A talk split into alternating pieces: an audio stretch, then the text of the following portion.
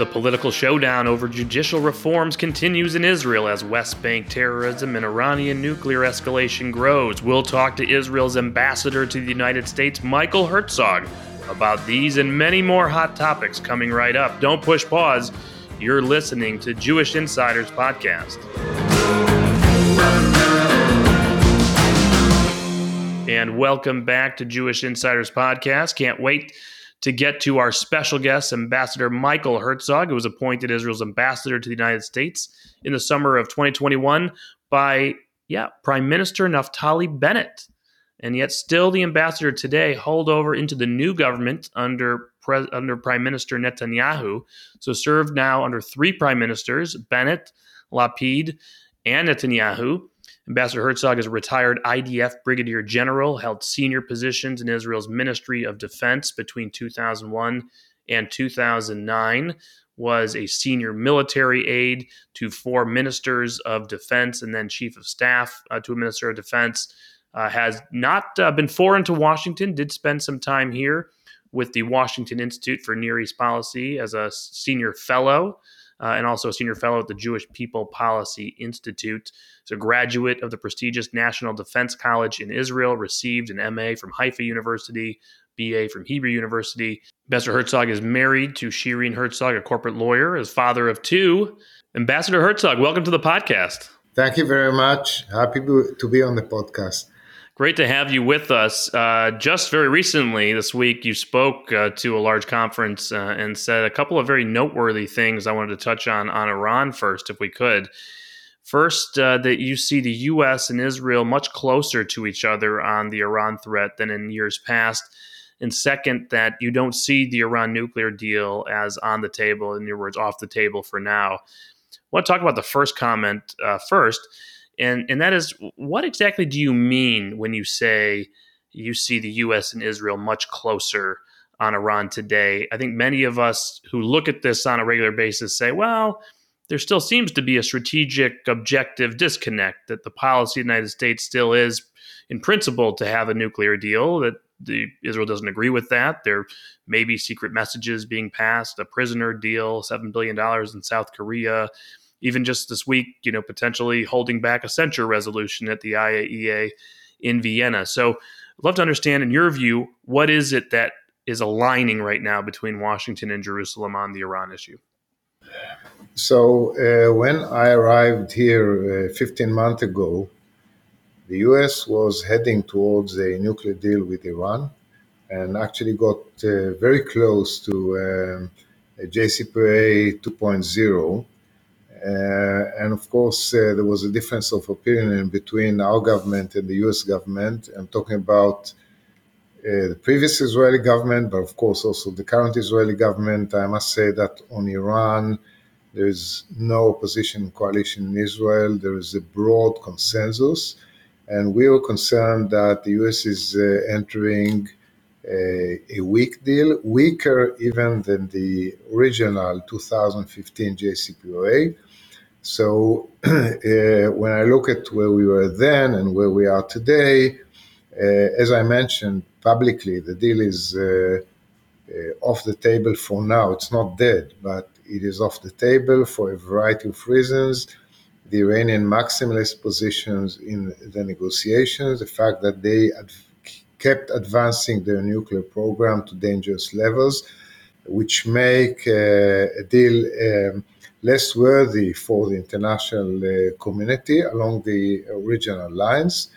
And uh, more recently, and no less importantly, is the fact that Iran uh, is developing very close relations with Russia, providing uh, drones uh, which are being used in Ukraine against civilians and civilian infrastructure in what appears to be more and more a strategic alliance and of course the uh, internal repression inside Iran against those who uh, were rising, seeking liberties, and uh, the Iranians, in a very heavy-handed way, butchered the hundreds of their own people.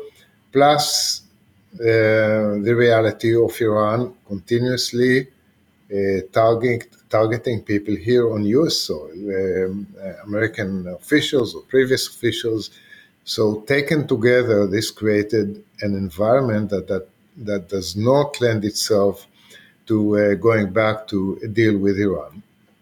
The US strategy vis a vis Iran over the last decade plus was looking at, looking at Iran through the prism of a nuclear deal, trying to reach a nuclear deal, trying to revive a nuclear deal.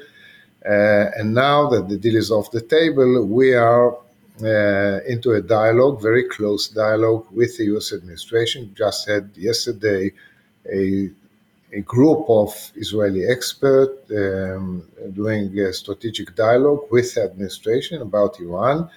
And what we are discussing is a holistic strategy that factors in, of course, what's happening in the nuclear field, but other um, other factors as well.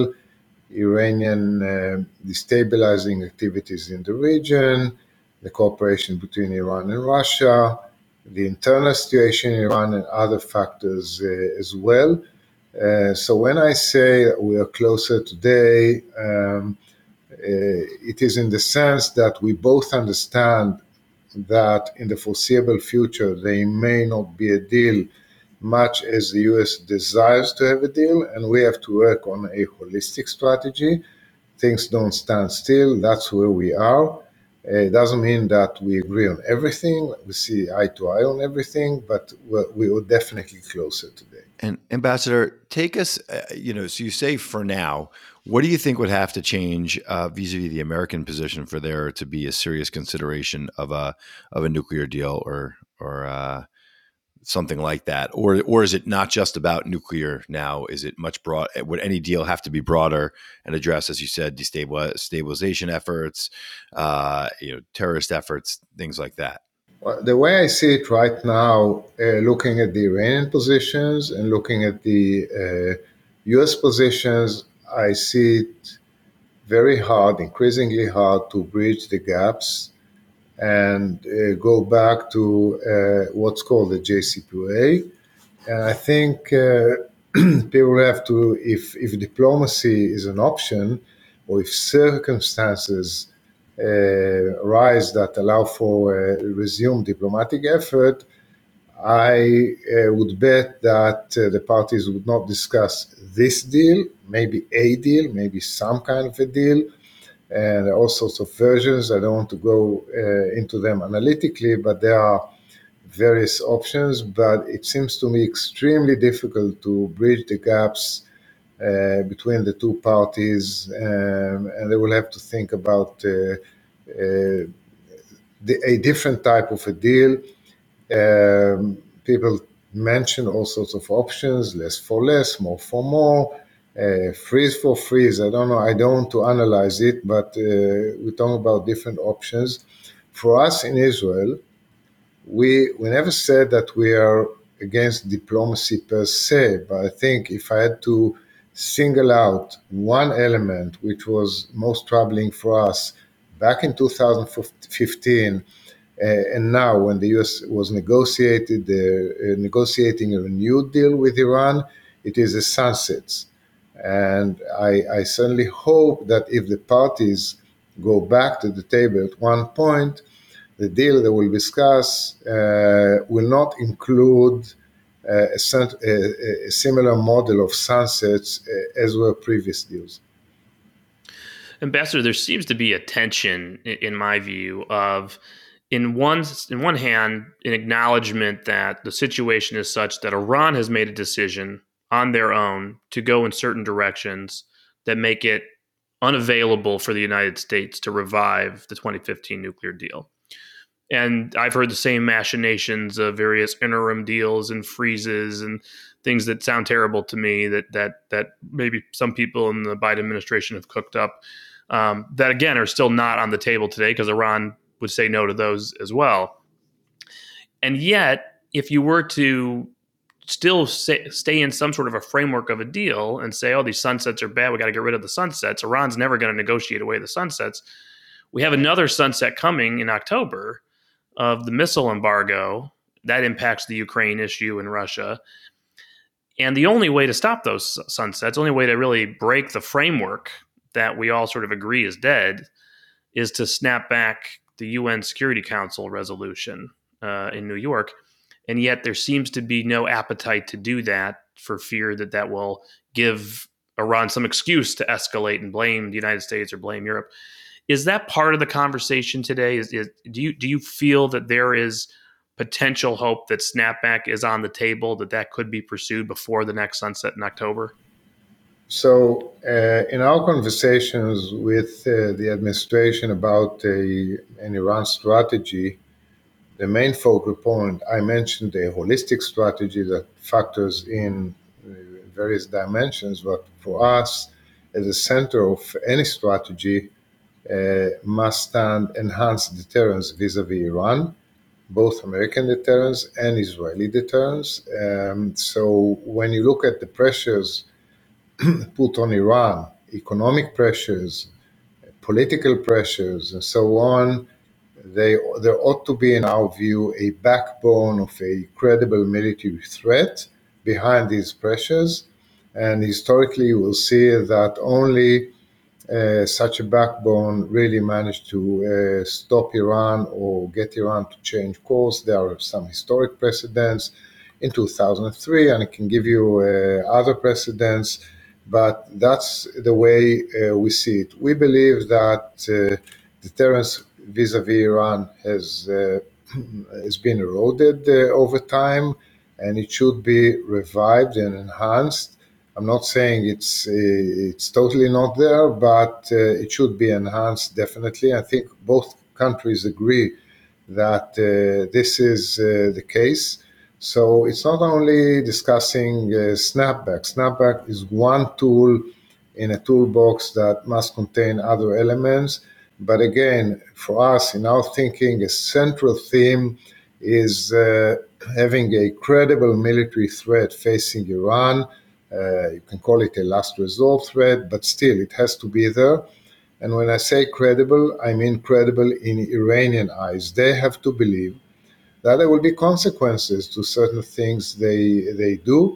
Uh, they have advanced their nuclear program to dangerous levels, uh, and they should realize that if they continue to cross thresh- certain thresholds, there will be consequences, including a potential uh, kinetic response. Ambassador, we talk about the credible military threat and the time ticking on uh, on the Iranian nuclear program. How much time is there uh, before there is some sort of point of no return where you think that um, you know it will it will it will cross a threshold where Israel, the United States, or both have to act in a in a more kinetic way. Uh, are we there yet? Are we close to there yet? Um, how would you I, characterize it? I, don't want to be very specific, but I will say that we all know that uh, in terms of enrichment, Iran reached a very dangerous point. Um, as was made public recently, breakout time towards uh, one bomb's worth of uh, military grade enriched uranium is measure, measured in, in, in weeks, maybe sometime between a week and two weeks. Uh, I just um, a Pentagon official mentioned 12 days, but it's a very short time uh, frame. The breakout time is, is very, very short, and that's a very dangerous point because if Iran decides to cross that line, and we're talking about crossing to military grade enrichment, currently they enrich to 60%. Uh, as uh, the director of the International Atomic Energy Agency said, um, no country with a, a, a truly civilian uh, program enriches to 60%. Uh, but if they decide to cross the line of 90%, which is military grade enrichment, that definitely will not leave, uh, certainly not Israel indifferent, but I believe others as well. Ambassador, there's been a lot of ink spilled in the American press and the American Jewish press, particularly uh, on those left of center about Israel's finance minister and the head of the religious Zionist party. Uh, recently, the president, your brother, criticized the British Jewish community's board of deputies for boycotting a visit by the finance minister. There'll be a si- similar boycott we hear by some in America. Uh, and some are even calling on the Biden administration to not issue a visa. which I don't even know if that's illegal under U.S. law, Rich. But uh, we can we can we can get the fact checkers on that. But what do you do? You think it's wrong for Americans and, and Americans in politics to uh, make their displeasure about the current government's policies on a number of things known with with that particular reaction? I, I, I would uh, advise uh, people here in the U.S. to be very careful the way they they address the situation in Israel. We yeah we have a new government. It's a different government. It's more right wing than previous governments. 71% of our population participated in free fair elections, and this is the outcome. Uh, and uh, so I understand that there are people who uh, don't like that outcome or criticize it, but it is an outcome of a, a democratic process. Now, in terms of um, Minister Smotrich, uh, there was a wave of protest here in uh, the US following uh, what he said about uh, wiping out the village of uh, Hawara. Uh, he himself took back his words. He explained in an interview in Israeli TV that it was the wrong choice of words, that he didn't mean to wipe out a village, but rather more, you know, we should be more aggressive in targeting terrorists and their supporters. Uh, and following that, the prime minister also went public and said that uh, it shouldn't have been said and it's not our policy. And I myself uh, made a statement to CNN uh, immediately after he made his statement saying it is not our policy and it is against our values. I don't want to go publicly into debate of whether we should visit and uh, uh, whether we should be issued a, a visa. Uh, I, I, hear those voices. As you can imagine, I get uh, tons of questions and emails and uh, phone calls. Uh, I've been I'm being approached by numerous uh, people and or, organizations. We we hear the voices in Israel. I mean, some people are more concerned about the judicial reform. Some people are more concerned about the Israeli-Palestinian context. obviously the pictures um, coming out of Israel raise a lot of questions and concerns. We understand that. I, I, would differentiate between the two cases. When it comes to judicial reform, I would say that uh, we in Israel are having today a constitutional debate, the like of which we've never had in our 75 years of independence. I believe you in the US had it uh, in the early 19th century. Uh, we never had it. It's about the separation of powers and the, the feeling that uh, uh, the balance between the branches was disrupted over time. Uh, so, is the new proposed reform striking the the right balance? This is a big debate uh, in Israel, and you, and you see the demonstrations, and you see the pushback, and you see the criticism. I would say that um, I, I, believe people should judge the outcome and not the process itself. Let's see what will be the outcome. As you know, there are calls also from within the coalition uh, to find a compromise or a solution that will be acceptable to uh, most Israelis or most Israelis can feel comfortable with. Uh, I'm very hopeful that that will be the case, and uh, I'm sure the discourse will change if that happens. On the Israeli Palestinian issue, we have a, an extremely complex situation. And at the core of this is the fact that uh, the Palestinian Authority is weakened, lost control over parts of the West Bank.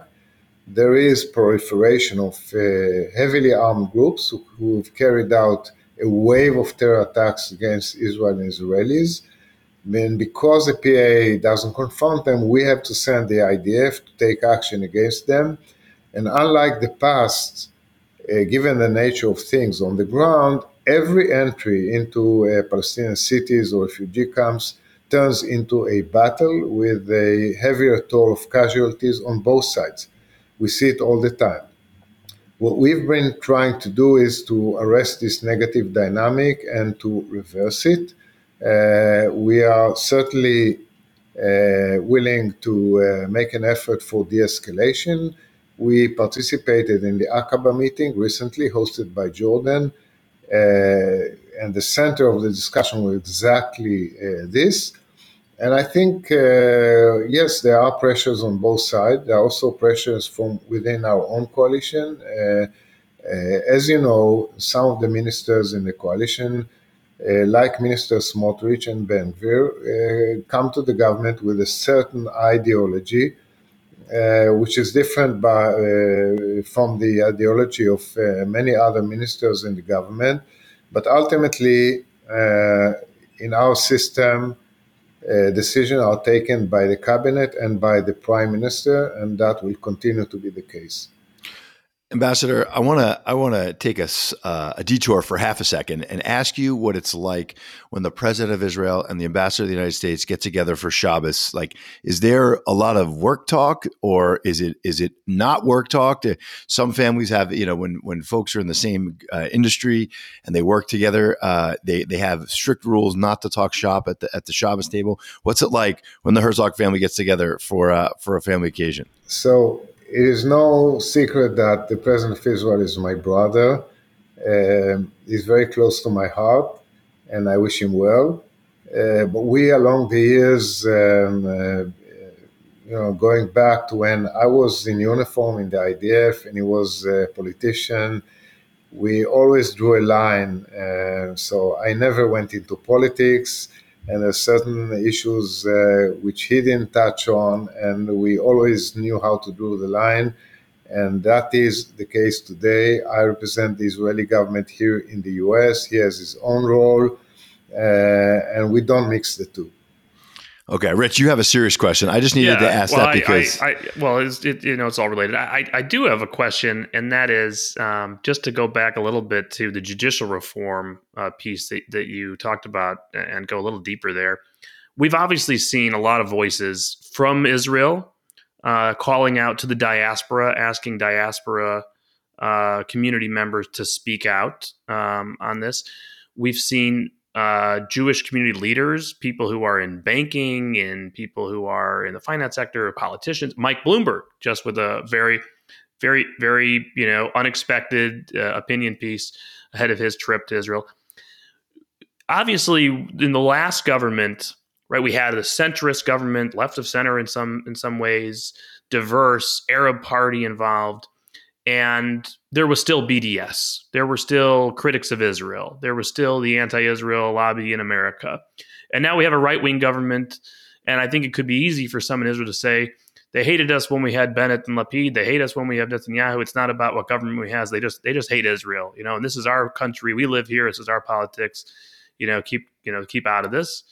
Um, at the same time, though, when you hear a Mike Bloomberg writing up, when you hear a major American figure, a major leader of the Jewish community, rabbis speaking out, does that have an impact on the government in a different kind of way? If, you know, when it breaks the mold, people who would normally stay silent, when they say, "Hey, I, I think this is getting out of hand. This this is worrying to me." So, to me, it indicates that uh, uh, those people, almost all of them, deeply care about Israel they're, they're entitled to uh, their voices and thoughts and, uh, and, and concerns, and their voices are heard back home. I, I have no idea how the debate over judicial reform will end. I know that there are behind the scenes efforts to bring about a solution, as I said, that will be most Israelis will feel comfortable with. Uh, and and voices from uh, from America or from uh, world Jewry are are heard in Israel, and people understand that. So the only thing I tell people is first, don't be judgmental before there's an outcome. Okay, we are in the middle of that debate. We are in the middle of that process. And don't inject yourself into uh, the internal Israeli debate with a, a um, judgmental uh, point of view before we have an outcome. Let's uh, you want to raise concerns, questions, uh, some warning. All is well, but but be careful uh, the way. Uh, you air it and don't be judgmental before uh, we reach a certain outcome that you can judge. The second thing I say and relates to what uh, you said is that we're still surrounded by enemies and we're still subjected to a campaign of uh, BDS. And our enemies do not distinguish between uh, uh, those who support judicial reform and ju- those who oppose judicial reform, left and right. They just don't want to, us to be there. And we have to be aware of us. And even the, I, I say to those who criticize the state of Israel that criticism is legitimate if you want to uh, criticize certain policies, but do not cross the line of uh, joining the hands of providing backwind to those uh, who want to delegitimize us, who cast a question mark over our very right to exist as a nation state of the Jewish people. And that's a very fundamental point, uh, which I make to everybody. Ambassador, what's your relationship like with U.S. Ambassador to Israel, Tom Nides? He was recently, uh, there was an article in Tablet Magazine which criticized um, him for maybe crossing that line and getting too into the inner debate over Israeli internal politics. Um, I know you you sort of inhabit the same space as him, although you're in separate cities. Uh, what's your guys' what, what is your relationship like, and do you think he crossed that line uh, past legitimate criticism of policy? So uh, I have uh, very good relations with uh, Ambassador Tom Nides. We speak a lot. Um, we really speak a lot, and uh, to the extent that um, I have something to say to him about uh, his public iterations, I say it privately to him. Rich does the same thing for me, Ambassador, by the way, when he doesn't like something I've said. So I appreciate that. I'm, I'm curious for other ambassadors in Washington in the diplomatic corps. Obviously, Israel uh, has found itself at the center of many issues the Ukraine uh, Russia conflict, um, there are Ukrainian and Russian diplomats, obviously, uh, who serve in the diplomatic corps. Um, you also have the Abraham Accords continuing, expanding, and looking to deepen. And you have Abraham Accords ambassadors also in Washington. There's also a Saudi ambassador in Washington, and we know that you know Prime Minister Netanyahu has talked about that being the next step in, in normalization, possibly. Can you talk about your interactions with these types of missions? Do, do, you meet with the Ukrainian ambassador, the Russian ambassador, the Saudi ambassador? Maybe that would be real news. But uh, you know the uh, the Abraham Accords ambassadors. How, how do you use your position here in some of these larger strategic international issues? Uh, so it's an excellent question. I certainly meet with uh, many ambassadors, and I I try to the best of my ability to leverage the fact that uh, we are senior representatives of our government, all of us here in uh, Washington, D.C. So uh, we convey, we can convey messages to our respective leaderships on uh, policy issues, and we certainly do that. I uh, meet uh, from time to time the Ukrainian ambassador. We know each other well. I haven't met the Russian ambassador. I am in close touch with uh, my colleagues uh, representing Abraham Accords uh, countries and other countries in the region. I meet also with ambassadors from countries with whom we do not have formal diplomatic relations. And I, I, I find it uh, a really a very effective diplomatic tool to work with them and through them and I can say without elaborating that on more than one occasion, uh, I found it possible to advance certain uh, policy lines or policy initiatives through my colleagues here in Washington, D.C. Ambassador, what do you make of the state of U.S. Israel relationships vis a vis Capitol Hill? Um, you know, there we, we we hear a lot about uh, the squad and the radical left, and I would I would talk about the isolationist right.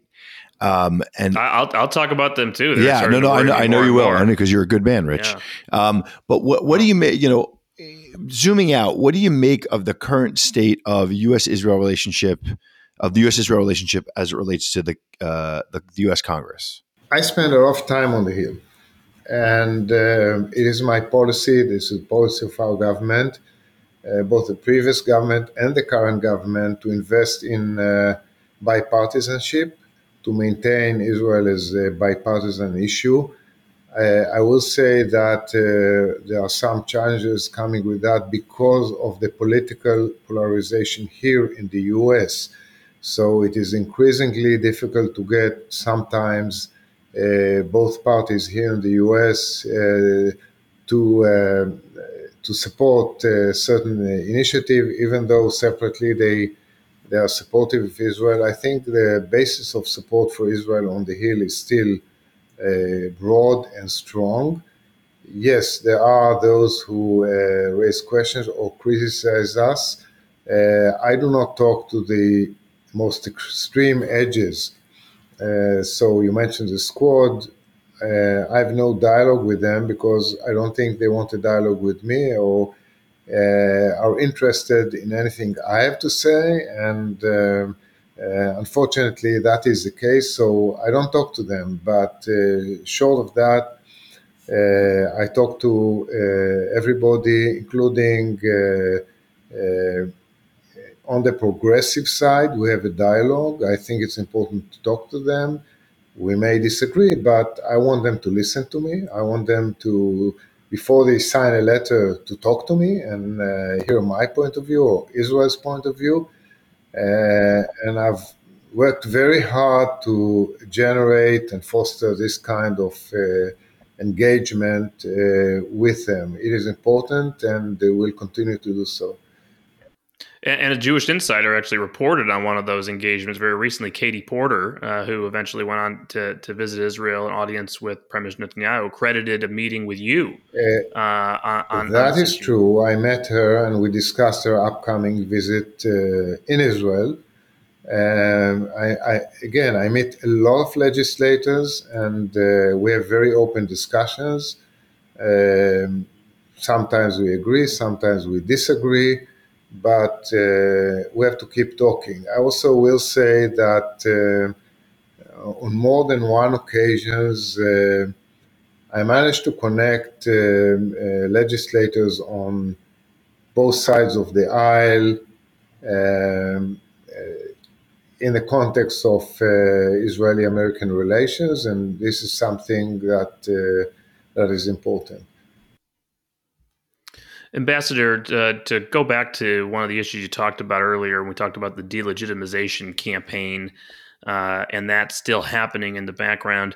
One of the things we've seen, I've seen, studied, and I'm wondering if you're tracking this issue, if the Israeli government is tracking this, is the issue of BDS embedding itself in what's called ESG, environment, social, governance, investing. Uh, a company like Morningstar, big financial research firm uh, in the news, Jewish Insider has covered this extensively.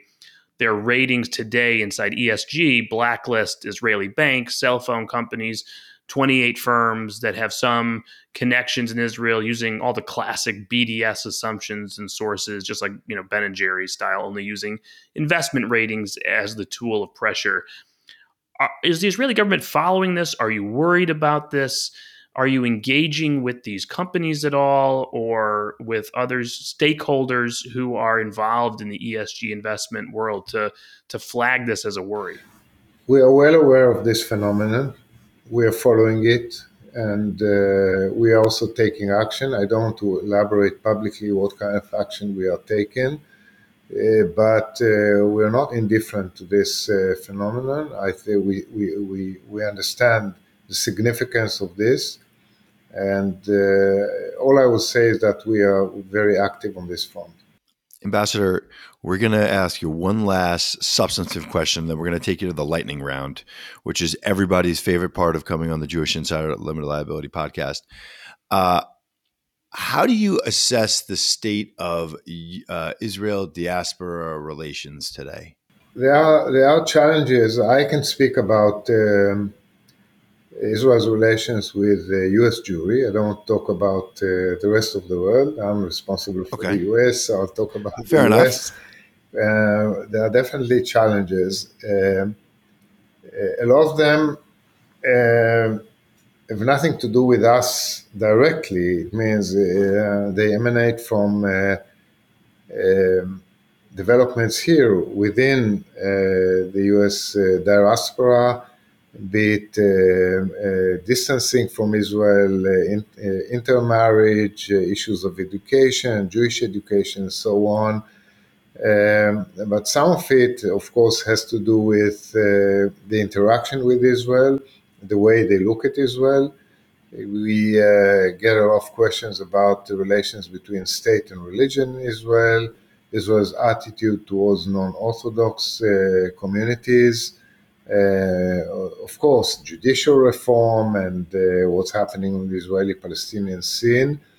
Um, I am more focused on the young generation because I think uh, the bigger problem is among the young, and I'm trying to uh, some initiatives uh, about uh, engagement, about uh, programs together, about bring the, bringing them to Israel to see uh, Israel's reality with their own eyes. I think it's uh, one of the more powerful tools that we have to engage uh, with the Jewish community. I'm not trying to paint a rosy picture as if there are no challenges. There are challenges. Uh, I think it requires a long term strategy uh, on our part, and I think we shouldn't be alone in this. We should uh, work together with partners here in the US, uh, within the Jewish establishment, outside of the Jewish establishment. Uh, I, I definitely think we can and should do more, and I'm trying to push in that direction. Fantastic. Rich, you want to ask the first lightning round?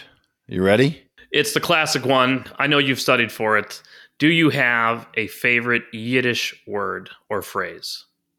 I do, but I'm afraid it's not politically correct. I'm it's okay. It can okay. So, can we allow profanity? Yeah, we allow profanity as long as it's, it's not in English. in Yiddish. If somebody figures it out, then then it'll, then it'll be so. Bad, yeah. You know, uh, before I came here, uh, a friend of mine told me uh, there will be moments when you will be very upset. Uh, people will enrage you uh, so, uh, and you're a diplomat, you're supposed to uh, main, keep a poker face. but there, there is, when you're really upset with someone, there is an Yiddish saying which I was taught as a young person by by a family member. Uh, I will not uh, name that family member, but uh, that saying is mein Toches und deine Ponym is a zwei Machatonim. Uh, my ass and your face are two Machatonim. So, That's great, um, Ambassador. That that that could be like the top. So ever. I like I don't allow myself to say it when uh, I'm upset with people here, but on your program, I release it. so. Ambassador, we just buried the lead. You buried the lead there. Ambassador, right, you're known for your Shabbat dinners in Washington D.C. Who is your favorite guest you've ever had for Shabbat dinner in your time as ambassador? My favorite guest for Shabbat dinner? Yeah. Uh, that's a tough one. I haven't uh, thought about it. Uh, could be favorite duo. Maybe you had a duo. I know you have bipartisan members. Yeah. That's the rumor that you have uh, uh, members of Congress over Republicans and Democrats uh, sometimes for Shabbat dinner. Any uh, any duo or group or I, special event? I will, I will tell something. I recently had uh, a Shabbat dinner with uh, two members of Congress from opposing parties uh, who never spoke to each other before they came to my home. And they spent three hours talking to each other about very important issues. So they were certainly favorite Shabbat guests. Okay. Uh, what is the, your favorite Israeli wine to serve those guests at your dinners? My favorite Israeli wine is called Argaman. Argaman in Hebrew is a type of uh, reddish uh, color we have a specific type of uh, grape in Israel which is unique only to Israel. Nowhere in the world can you find it. It is called Argaman, and that wine uh, is an excellent Israeli wine which I like to serve my guests uh, at Shabbat dinners. All right, Ambassador, last question. Who is your favorite Israeli president who you are not related to? Not related to. Not related to. It would be too easy to say your brother. So, your favorite Israeli president who you're not related to? Um, okay.